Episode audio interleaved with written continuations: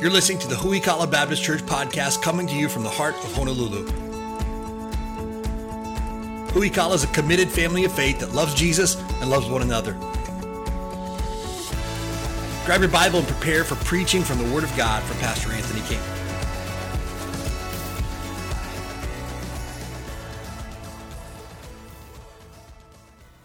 We'll be back in our study of the book of Ephesians as we go verse by verse next week, so don't miss out on that. But today we're taking a special side trip here for Mother's Day, but it's not just for moms. And so stay engaged with me. If you would, turn your Bibles, if you would, to Proverbs, chapter number 22. Proverbs 22 is where we're going to be at this morning. Very familiar verse in the Bible, very familiar passage of Scripture. Proverbs 22, verse number 6 is where we're going to be at this morning. If you've never read through the book of Proverbs, I want to give you the challenge to read through the book of Proverbs. It is the book of wisdom.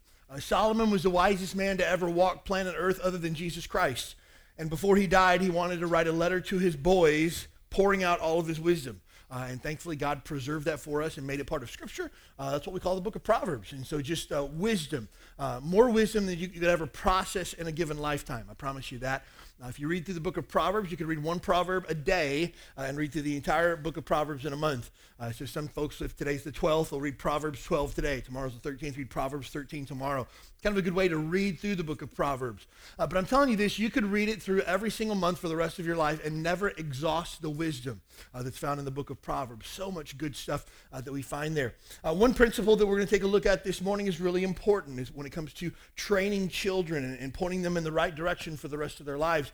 We can't get around this fact at all, and it's a very important principle that we see at work in our world today as well. Proverbs chapter 22, verse number 6. Train up a child in the way he should go, and when he is old, he will not depart from it. I had the opportunity to preach in a Christian school this week in their chapel service, and I took my son Thatcher with me. Thatcher will turn 25 years old next month.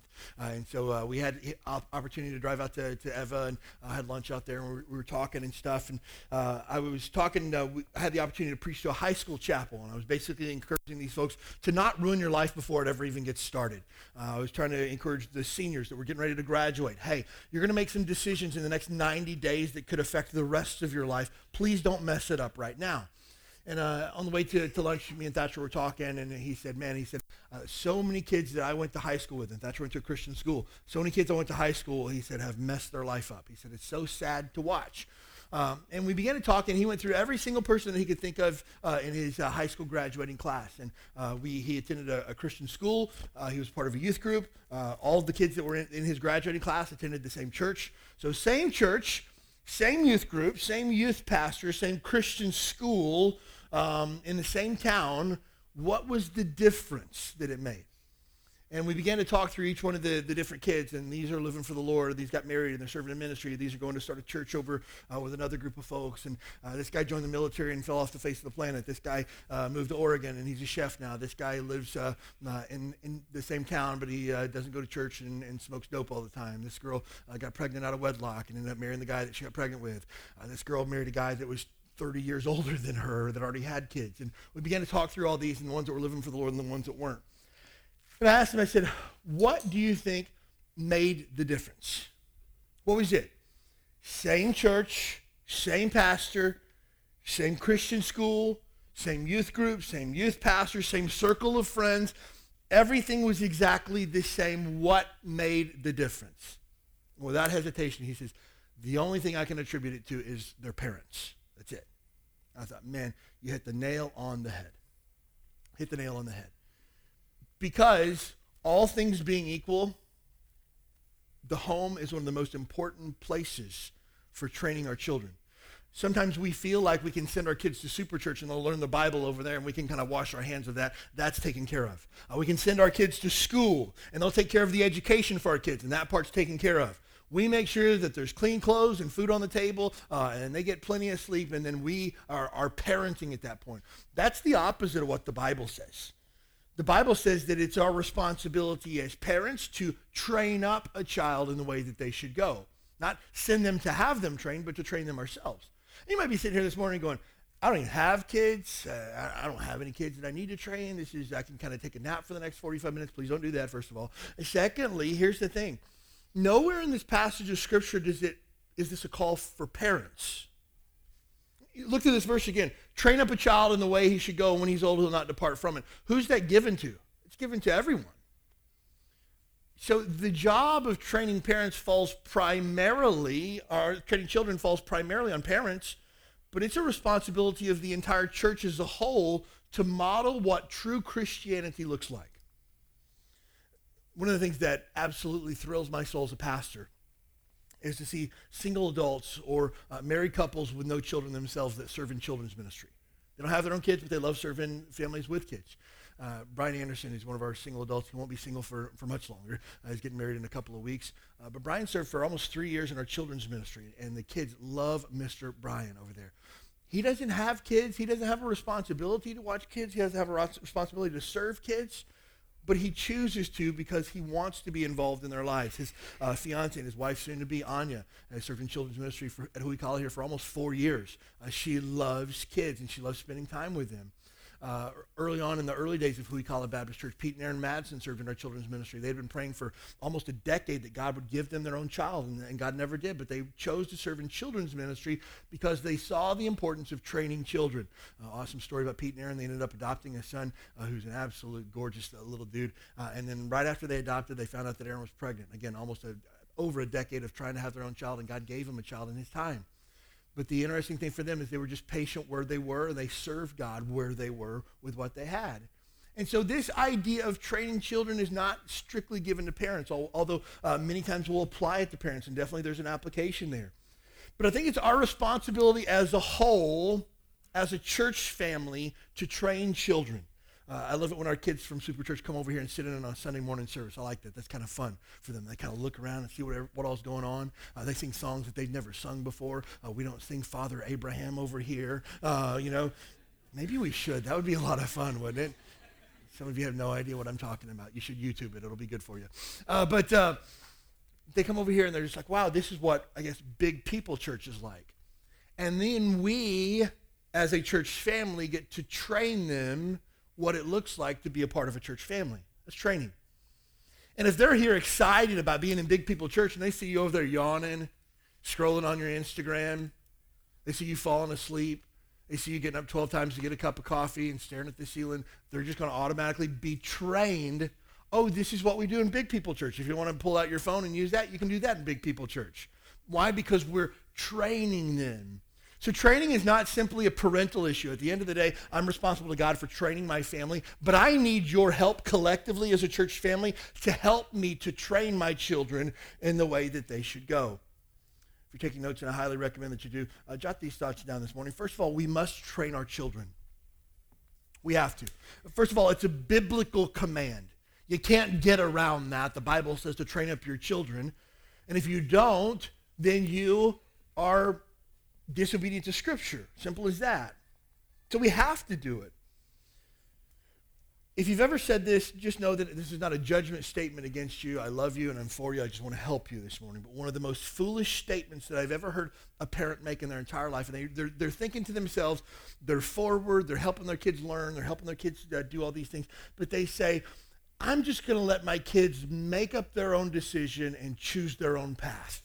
It sounds like a very open-minded thing to do. But please know this. This is not our God-given responsibility. Our God-given responsibility is to train our children. Well, I want my kids to be free thinkers. Then give them the truth. Give them the facts. Guide them into truth.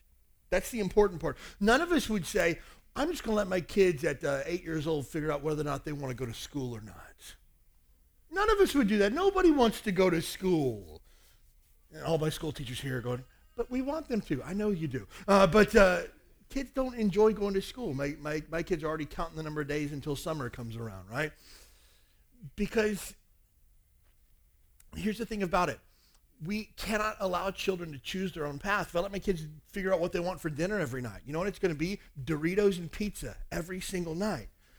And what's for dessert? Oreos every single night. I have to guide them into truth. I have to show them what is good for them and what's not good for them. We can't allow them to choose their own path. The Bible says in Jeremiah 17:9, the heart is deceitful above all things and desperately wicked. Who can know it? If the guiding source in their heart, in their life is their heart, and the Bible says their heart will deceive them or lead them astray. I can't allow my children to be led by their heart. I need to guide them. Now, please understand, I can't force my kids to do anything. I can't force my children to follow Jesus. And this is where sometimes parents get frustrated. Well, I took them to church. I put them in the youth group. I made them go to church. I made them pray. I made them read the Bible. You can't force somebody to have a heart for God. You just can't. But what you can do is you can guide them into truth. My dad is a cattle farmer in Kentucky. That means he has like 6 cows that he gets a really good tax deduction off of every year, and he likes that, right? And so he calls himself a cattle farmer. We'll use that in air quotes, right? And he says that, a lot of times I have to move cows from pasture to pasture. And I said, how do you move a 3,000-pound animal and tell it where you want it to go? You don't put a rope around its neck and drag it. He said, you get behind it on a 4-wheeler, and you sit there honking the horn behind it, and it runs the direction you want it to run. I go, that's genius, right? And he says, and sometimes I have to put them in a trailer. If the pasture that they're going to is not nearby, I have to put them in a trailer. I'm thinking to myself, how do you get them in a trailer? And basically, you create this funnel of fences, and you chase them down to this funnel of fences where they have nowhere to go but onto the trailer. As we guide our children, I'm going to allow them to make their own choices within the guideposts, within the guardrails that I set forth. I'm going to allow them to make up their own mind, but I'm going to guide their choices that they make. You say, well, it sounds a lot like manipulation. No, it sounds a lot like training. That's a Bible word there. I'm not manipulating my kids. If I'm tricking my kids into doing something, that's a different story. But I can't allow them to choose their own path because they're going to choose what's not good for them. Simple as that. You see, we will train them or the world will train them. Simple as that. Hey, if you don't train your kids, Facebook, Instagram, and Snapchat will be happy to train your kids for you. Happy to. If you don't train your kids, please know that the education system will be happy to train your kids for you. If you don't train your kids and give them the convictions that they desire, I promise you this, they'll have no problems developing their own convictions based on what the world says is good for them. We see this happening again and again and again. That's why we must train our children, or the world will.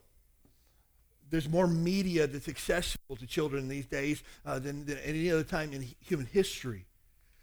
My daughter can't even play a game on the iPad without getting pop-ups about some app that she needs to install. Or thankfully, we've taught our kids, again, trained our kids. If something pops up and asks for your email address, come get a parent. If something pops up and asks you, is it okay to use the camera on your iPad? Come get a parent. It took training. Why? Because a 10-year-old can wind up video chatting with some weirdo somewhere, So we've got to train, not manipulate, but I want to give them guideposts. I want to give them markers to show them and to guide them into truth. Deuteronomy 6:4 says, Hear, O Israel, the Lord our God is one God, and thou shalt love the Lord thy God with all thy heart, with all thy soul, with all thy might. And these words which I command thee this day shall be in thine heart, and thou shalt teach them diligently unto your children. And shall talk of them when thou sittest in thine house, when thou walkest by the way, when thou liest down, when thou risest up. Thou shalt bind them for a sign upon thine hand. They shall be as frontlets between thine eyes. Thou shalt write them upon the posts of thy house and on thy gates. God commands the children of Israel in the book of Deuteronomy, hey, God's word should be such a part of your life that it's almost like something tied between your eyeballs. I don't know if you've ever seen Orthodox Jews that wear a little strip of leather and have a rolled-up thing right between their eyes. That's what they've done. They've taken Scripture, and they've written, and they've rolled it up and put it on a scroll between their eyes. They've tied it around their head like a headband. That's not the idea behind this, is that we all get a new piece of jewelry today. The idea is this. I'm going to view everything in my life through the lens of Scripture. I'm going to look at this and say, is this in agreement with what the Bible says? I'm going to look at this situation and say, is this what's best according to God's Word? And the Bible says that we as parents should make the Bible such a part of our life that it's just like something tied between our eyeballs that affects everything we see, everywhere we look. He says, hey, talk about God's word in your house as you walk through your house. have scripture on the posts of your house. We have scripture verses that are on artwork that we have in our house because we just want to be reminded of God's goodness in our home. And this goes back to training. But here's the thing about training. If I'm going to train my children in the way that they have to go, I have to know the way. This is really important. We must know the way. Can you imagine saying that you want to get in really good shape? You want to lose some weight, and you want to be more fit, exercise more, feel better about yourself, get more energy. And so you sign up at a 24-hour fitness, and you hire a personal trainer, and you show up on the first day, and the personal trainer is coming up the steps one step at a time. He's about 250 pounds overweight. He's having to stop halfway up. He gets up there and goes, "Oh, I'm your trainer. Give me just a second. I'm your trainer. I'm going to get you the best shape of your life." You'd say, "I think you got the wrong guy. Like, really, like, I'm just going to go home because I'm obviously in a little bit better shape than you. I'm not where I need to be, but I'm better off than you are," right? How many of you, if we went to see a financial advisor, he'd say, "Oh, have a seat here. Let me clear all this stuff out. I'm filing for bankruptcy the third time in my life, and let me clear all this out. I want to help you with your finances." We'd say, "No, thanks. I think I'm good," you know? Who wants to go see a marriage counselor who's been married 6 times, you know? You'd say no to that. So our children aren't going to want to follow Jesus if we aren't following Jesus, if we're not if we don't know the way that we're supposed to go. This is why it's incredibly important that if you have children in your house and even outside of your house, you have a responsibility to be the theologian for your home as a parent. You need to know the Bible, forwards and backwards. And some of you might be sitting here going, "Well, I'm just trying, you know, I'm showing up at church on a Sunday morning." That's a great start. It really is. We've got some books on the back table here today. One of them is ushers. Joey, could you grab me a couple of those books back there? Just grab me one of each one of those books that we have. I try to get some resources that we have in our bookstore that will help parents to know the word so that they can share it with their kids and teach their kids and stuff. A few different books that we have on the back table. We have a handful of these. We run out. I can get some more. Bible Basics for Everybody. This is the same as kind of Know Your Bible. These are $1 a piece. It basically talks about every single book of the Bible and what it means and why it's there. Really good stuff. It's kind of a good way to get started. Throw this in your glove box or put it somewhere in your house that you can read it. This is a good book here, Bible Made Easy for Kids. It basically talks about the major truths of the Bible and stories. You can go through these one at a time and talk about with your kids at night at bedtime or something like this. Or even as an adult, you can read through this as well. There's a book. I picked this one up at Sam's Club. I was at Sam's Club yesterday, and I saw this, and I grabbed like 4 of these. It's Bible Stories for Kids here, and it's meant for kids, younger kids you have here, because you find pictures after the story's over, and this one is God Hears Elijah's Prayer, and then Daniel's Safe in the Lion's Den, and The First Christmas, and Jesus and His 12 Disciples, and stuff like that. So cool little storybooks that we have, stuff like that. Things like this are an easy on-ramp to training your kids. It's so incredibly easy, and so these are $10, I think. These are $10, and these are $1 a piece. So grab some of those. Again, just resources to help you to know the Bible better. Every Christian should go through some form of discipleship. If you've never gone through an organized discipleship program, I'd highly encourage you to sign up for that. Our course is a 14-week course where we teach you major doctrines of the Bible, why we believe what we believe about the Bible, and where to find it in the Bible. Every Christian should go through some form of discipleship because you need to know what you believe and why you believe it. Even if you don't have children, you need to know God's word. But we have to know the way. We have to know the Bible. I have to become very familiar with it. It's interesting, sometimes folks will say to me, say, "Well, Pastor, you know, I wish I knew as much about the Bible as you do." Hey, I didn't learn my Bible knowledge. And again, I'm not an expert on the Bible. I'm learning, I'm growing just like everybody else. I'm on a discipleship track just like everybody else. I don't know as much about the Bible as I want to. I got some books that I'm reading, some courses that I'm taking, things like that to try to help me to know more about the Bible. But here's the thing. What I do know about the Bible, I spent a lot of time in it. I've been in God's Word every single day of my life since I was probably in my mid-20s. My parents took me to church 3 times a week for 18 years. In the last, 20 years, we haven't missed a church service unless somebody's sick, dead, or almost dead. For us, we made a commitment to it. And I'm telling you this, you walk with Jesus every single day for 2 decades, your faith is going to grow. You don't have a choice. But most people want a quick fix, right? Most people don't want to hire a personal trainer and go to the gym for 6 months, 8 months, a year. Nobody wants to log their food and look at what they're taking in, what they're expending out in energy. You know what they want? They want to go to Walmart and get a 14-day cleanse and sit on the toilet for 2 weeks. That makes no sense whatsoever. Why? Because we want a quick fix, right? Well, how do I learn the Bible? Commit to it. How long? Every single day. For how long? For the rest of your life. That's it. Become a student of the Word of God. I don't know anybody in this room who says, I know the Bible as much as I want to. I think we all have room to grow. But not only do we need to know the Bible, we need to seek wisdom. Again, if you read through the book of Proverbs, you're going to see that word wisdom again and again and again and again. Solomon says in Proverbs 4, verse number 5, get wisdom, get understanding, forget it not. Neither decline from the words of my mouth. Forsake her not, and she shall preserve thee. Love her, and she shall keep thee. Wisdom is the principal thing, therefore get wisdom. With all thy getting, get understanding. Exalt her, and she shall promote thee, shall bring thee to honor when thou dost embrace her. I don't just need to know the Bible, I need to have wisdom. Wisdom is the application of knowledge. It's not just knowledge for the sake of knowing a lot of stuff. I know a lot of people who know the Bible really well, but they still make a lot of stupid decisions. That's the opposite of wisdom. That's foolishness. But when I seek wisdom and I follow after wisdom, my thoughts, my actions fall in line with God's word. I want to encourage you with this as well. When it comes to making major life decisions, seek wisdom. Well, I think I just know what I want to do. Again, your heart will deceive you. Well, this just feels right. Feelings will lead you astray almost every single time. I need wisdom when it comes to making decisions. Angela and I have never made a single life-changing decision in the last 15 years that we didn't seek wisdom for. That means talking with other Christians. That means digging through God's word, looking for truth, and spending a lot of time in fasting and prayer. I have a group of men that I'll call and seek wisdom when it comes to, seek wise counsel when it comes to making decisions. Why? Because I don't want to be foolish. I don't want to be led by my emotions. I don't want to be led by my heart, because my heart and my emotions will lead me astray. God's word never leads me astray. Biblical wisdom never leads me astray. I need wisdom in my life. You need wisdom in your life. This is what helps us. Not only do we need to know the Bible, not only must we seek wisdom, we must remain teachable.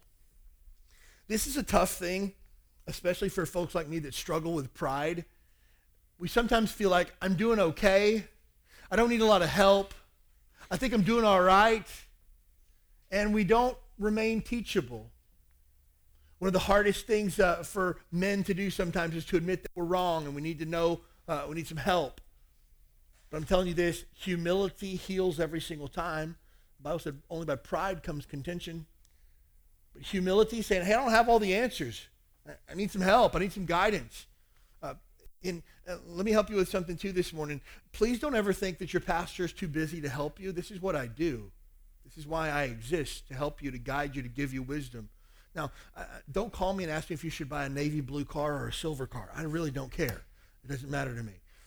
But hey, if you're saying, hey, we're thinking about buying a car that we can't afford and taking out a loan of $60,000 for a vehicle, you should probably call and get some wisdom for that, because that could change the rest of your life. Now, again, I'm not telling you that you have to get my permission. I don't give permission for nothing. And understand this, I don't have time to run your life. I don't even have time to run my own life, right? I ain't trying to get in nobody's business or run your life. I'm trying to provide wisdom and guide you in the right direction. And so I want to encourage you to seek wisdom. And I'll always have time to give wise, godly counsel, always. You might not like the counsel that you get, but I promise you it'll be biblical and it'll be coming from a biblically wise perspective. And so I want to encourage you to seek wisdom, but remain teachable. Say, I don't have it all figured out. I don't have all the answers. I need someone to help me. A teachable spirit is very helpful. We want that in our children, and many times we don't want to remain teachable ourselves. Psalm 32:9 says, be not as the horse, as the mule, which have no understanding, whose mouth must be held in a bit and bridle, lest they come near unto thee. The psalmist says, don't be like a horse where we got to stick something, a piece of metal in its mouth to get it to go where we're supposed to because it doesn't have understanding. No, you need wisdom. You need understanding. Remain teachable. Remain moldable. And when God tells you to change, be willing to change. One of the things that's going to help you as a parent, if you have children, is to remain teachable. I try to live my life with no regrets. I really do. There's nothing in my life that I say, oh, I wish I could go back and fix this. I wish I could go back and change that. There are some times that I wish I could go back knowing what I know now. I think everybody thinks that too. But I wish I could go back when Thatcher was like 5, knowing what I know now. I do things a lot differently. And along the way, God has changed me. And it's funny because when Vanderlei gets to do stuff, Thatcher goes, you guys never would let me do that. It's like, I know. You kind of loosen it up a little bit as the kids get older and stuff like that. But again, you're more teachable too. Our daughter Tallulah, she's our 4th and final. Mind you, Thatcher turns 25 next month. Tallulah's 18 months. And so with the first one, you know, they drop their pacifier on the floor and you just burn it, you know. It's just like, no, you know. If anybody wants to touch your kids, you got a jug of hand sanitizer that you carry with you. They got to hand sanitize, you know, the first one. It's really important, you know. By the 4th one, it's just like the pacifier falls in the parking lot in a mud puddle and you just kind of dust it off on the side of your, shove it back in. They're fine. So, hand sanitizer, no need. They need a good immune system, right? Just like, they'll be fine, you know? You get older, and it's just like, yeah. But you know what? I'm not the same dad that I was 20 years ago. You know why? Because God's changed me a lot along the way. But it's required that I remain teachable, and that when I'm wrong, I'm willing to admit that I'm wrong. Not only do we have to know the way, we have to show the way.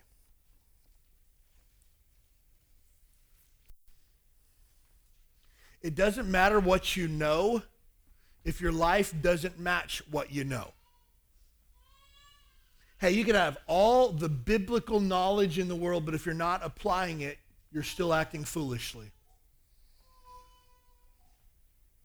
It's not enough to say to our kids, yeah, the things of God are really important to our family. It's not enough to just say that. You should say that, but it's not enough to just say that. We have to show them how important it is. And understand this as well. If we tell our kids, the Lord's number one in our life, church is important to us, it's part of our life, it's a central part of us, it's our relationship with God and our faith. Faith comes first, and then family. That's why your mom's going to take you to church this Sunday while I stay home and watch the game. Our kids are going to be like, say that one more time because I think you just said you're staying home to watch football while we go to church. Yeah, that's what I said because the things of the Lord are really important. It doesn't really work that way. Things of God are really important. That's why your aunt's going to take you to church this Sunday. Kids are really quick at sniffing out a fake. Just know that. I remember my dad. I love my dad to death. He's one of the best friends I've ever had in my entire life. Me and my dad have a great relationship now. But I remember as a kid, I was probably 8 or 9 years old. My dad smoked for almost 50 years. And he would tell me, Anthony, don't you ever touch these things. If I ever catch you with these, you're going to wish you'd never been born. Okay, Dad, got it. Now here's $5 going and buy me a pack of cigarettes. Okay. And like, that was back when an 8-year-old could go into the grocery store and buy cigarettes, right? And so I go in there and I'm thinking to myself, like, I'm buying these cigarettes that my dad told me never to touch, but I have to touch them to get them back out to the car. It's just like, I remember my mind thinking to myself, this is the dumbest thing in the world. And then you get to be a teenager, and it's just like, don't drink, don't smoke, don't have sex while I smoke. And it's just like, something's not right here. And as a teenager, I couldn't divorce the two. That there was this truth that is true, yet someone that I know, love, and respect is in opposition to the truth. I couldn't, those things just melded together for me. And so I just said, well, that's just not true then. Same thing with the church that I grew up in. They believe the same things that we believe about the Bible. They just believe that you didn't have to live in accordance with it. And so you had a lot of really biblically smart people that were very carnal and sinful in nature. And I remember as a kid thinking to myself, if the Bible's true, then we shouldn't have kids on our youth group that are making out in the back seat. If the Bible's true, then we shouldn't have our youth pastor who drops us off in an R-rated movie with nudity, and he knows it's in there. If the Bible's true, we shouldn't have kids in our youth group that are, quote, leaders in our youth group that are going to parties, getting drunk, getting high, having sex, and then singing a song in church on Sunday morning. Something's not right. And as a 16-year-old boy, you know what I decided? Church is fake. That's it. It's not real. The Bible's real, God's real, his son's real, but church, it's fake. It's for phonies. It's for hypocrites. Everybody acts really good on Sunday, and then they go out and do what they want to do the rest of their life. And I couldn't, in my mind, put together the idea that maybe I was just in a really crummy church. I thought, no, this is how Christianity is. And guess what? I joined the Navy right out of high school, and at 18 years old, I was liberated. I never had to go to church ever again for the rest of my life because those places were just fakes, phonies, hypocrites, and I didn't want any part of that.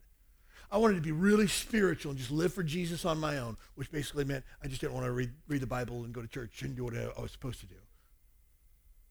But then, crazy thing happened when after Angela and I got married, we began looking for churches and stuff like that to be a part of, and we found a church of Christians who, they really believe the Bible.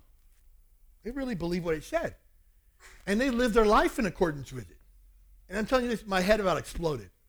Like, I don't know what the name of this church is or who these people are, but if they really believe the Bible and live their life by it, that's who I am and that's who I want to be. Because my parents long ago had put in me a love for God's word and a love for the Lord. I think my parents were probably disappointed with the church that we were at because they didn't know any better. But they put inside of me a love for God, a love for his word. That means we must model biblical living.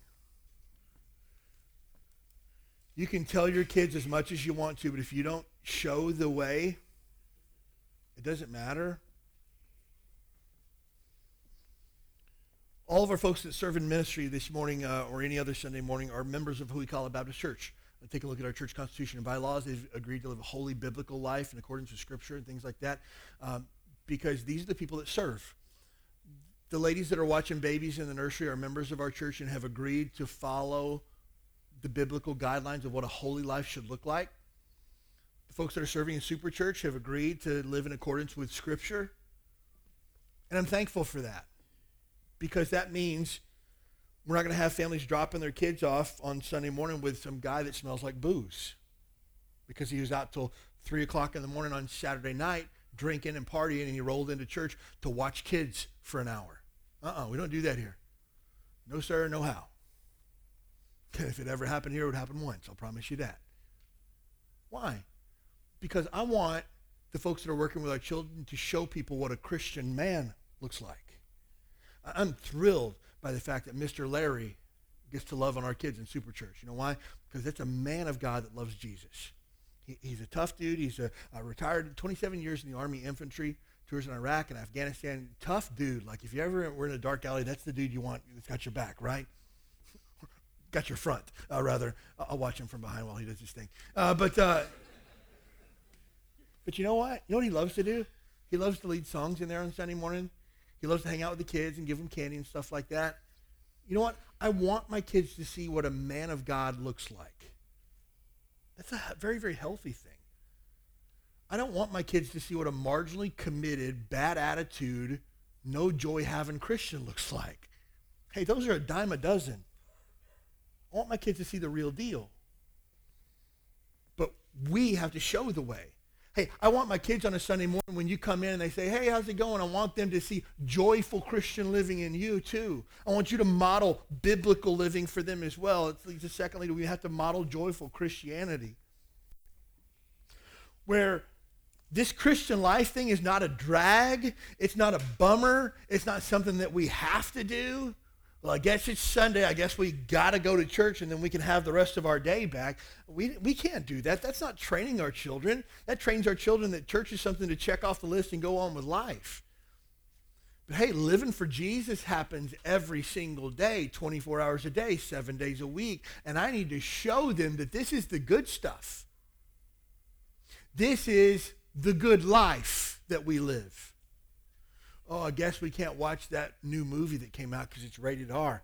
Hey, I'm glad I don't have to sit and listen to 2.5 hours of the F word and watch nudity on a big screen. Hey, I'm not missing out on anything. And I want to train my boys that can you imagine what it would make your mom feel like if you and I were to watch another naked woman on a big movie screen? Can you imagine the message that sends to women? I don't want any part of that. I'm thankful that we don't have to be entertained by garbage. That's training right there. Well, your mom says we can't watch it because it's rated R. I guess we'll have to wait till she goes to bed. Training. You just trained exactly what you want your children to know. Hey, mom's the stick in the mud, and when she goes to bed, we can do what we want. Hey, you're training. Every single thing that we do, we're training.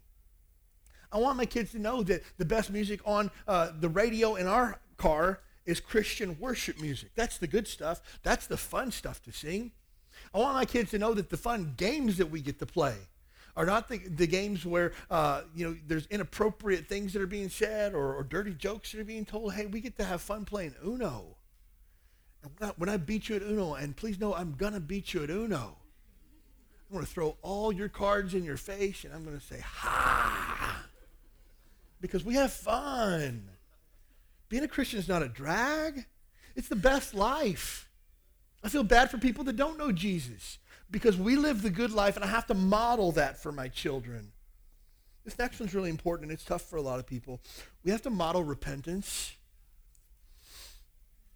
When we do our kids wrong, and just know this, you do, we need to make it right. We need to go to them and say, hey, I messed up. I shouldn't have done this. I acted a little bit hastily there, and I shouldn't have. Again, I wish I could roll back 20 years knowing what I know now, but I can't. Thatcher was 5 years old. He just started school. Pearl Harbor Elementary, home of the Sharks. And for whatever reason, a music teacher thought it would be a great idea to give 5-year-olds a recorder, okay? It's never a good idea, ever, under any circumstances, to give a 5-year-old a recorder. And so he comes home, he's blowing it, he doesn't know what he's doing, and I'm trying to explain to him, you put the fingers on the holes, stuff like that. He doesn't want to do it, he's supposed to blow it. And it's on my last nerve. And I tell him, son, you blow that thing in this house one more time, it's going in the garbage. And he goes, okay, sorry, Dad. Not 5 minutes later, what do you think happens? Meep. Bring it here. What? The recorder, bring it here. Okay. He hands it to me. I go, what did I tell you I was going to do? You said you're going to throw it in the garbage? Yeah. And I took the recorder, and I put it over my knee, and I busted it in two, and I threw it in the garbage. I go, I told you. And so he starts crying. Stop crying. I told you what was going to happen. Stop crying. And Angela comes over, and she, grabs me by the arm. And he's like, what? What? And she's just like, what's going on? I go, I told him if he blows it again, I was going to throw in the garbage. And she goes, Thatcher, did he tell you that? Thatcher goes, yeah, but I didn't think he'd really do it. And she goes, well, he really did it. Don't do it again. Okay, I can't. It's broken. And so she says, hey, can I talk to you for just a second? And she pulled me in our bedroom, and she shut the door, and she goes, what is wrong with you? Now, this is a training opportunity, too. My wife supported my authority in front of my child. This is really important, because when you get parents against parents, they always know which one to run to. Mom's going to take my side. You know, if Dad ever does anything wrong, all I'm going to do is go tell Mom. She's going to let him have it. And she took my side in front of him, and she agreed that I did the right thing, even though I didn't. And she took me in the room, and she gave me a talking to, which I really needed. What's wrong with you? I told him, I taught him a lesson, that if I said I was going to do something, I'm really going to do it. She goes, no, you taught him a lesson that you're a jerk. Yeah, so? You're not going to blow that stupid thing in this house again, right? And here I am, oh, so smart, so wise, right? And she goes, you need to go make that right. I make nothing right. I told him what I was going to break it, and I broke it. I'm not going to make anything right. And she was just like, okay, if that's how you want to be. And that was it. I walked out, and I was just like, hey, Thatch, I'm sorry about that recorder thing. I was just really frustrated, and I shouldn't have broke it. But you can't blow it in the house. It drives me crazy, man. But I shouldn't have broke it. I'm sorry. He was like, well, I forgive you. Can we go get a new recorder? No. Absolutely not. No, not going to happen. But you know what I did? I wanted to make things right. And since that day, I've messed up a whole lot since then. I've had to go to my kids and say, hey, Van, I'm sorry about that. I shouldn't have handled that. I've just been super stressed. It doesn't make it right. I wanted to let you know I'm sorry. Would you forgive me? Because repentance heals. If we ever feel like we're above repentance, just know this, you're wrong. Every single time. We need to live and model joyful Christianity, and part of joyful Christianity is when we're wrong, we say, hey, I was wrong with that. Can you forgive me? I want to make that right and restore right relationship. Final thought this morning, we have to trust the training. If you do your job the way the Bible tells you to, just trust that the work that you've done is going to pay off someday. That's the promise of this verse. Train up a child in the way he should go, and when he's old, he'll not depart from it. One of the hardest things to sit across from a parent and hear about their child who's walked away from the faith. I tell them, hang on, God's not done yet. If you've trained up your child in the way that they should go, when they're old, they're not going to depart from it. But then the question is, did you train the way you're supposed to? And I think every parent, hindsight's 20/20, would make a lot of different changes knowing what we know now. But I want to trust that God is good and that God will bring everything together around for his glory and for our good. I have to believe that because the Bible says so. But this idea of training, it never stops. You see, we never stop training. Tallulah is 18 months old, and she's absolutely adorable. She's learned two words that are very difficult in our family's vocabulary. The first one is mine. Day before yesterday, she had a mine fit for no reason. She laid down on the floor, and she just started banging the floor, and she goes, mine, mine, mine, mine, mine, mine, mine. It's like, you don't even know what that means, right? And she just flipped out. And then now it's no. Here, Tallulah, do this. No. It's just like, oh, that's not good. You can't do that. And so we're having to train her, right? You can't say no, and mine is a bad word for kids, okay? Training. But you know what? I got a 25-year-old son that I'm still having to train too. Took him to lunch this week and said, hey, why are you still walking with Jesus and your friends aren't? I don't know, maybe, he said, maybe it was my parents. But he said, you know what? Here's what he said, again, that I thought was so awesome. Parents have a lot to do with it, but at the end of the day, I had to make my own choice to walk with Jesus. He said, it's just a decision that I made on my own. He said, every friend that I have is still walking with Jesus. He said, they made a decision, regardless of what their parents did, to still walk with Jesus. Bingo. So it's a two-part thing. What causes our kids to continue to walk with Jesus? The right training, and then at the end of the day, a choice on their part.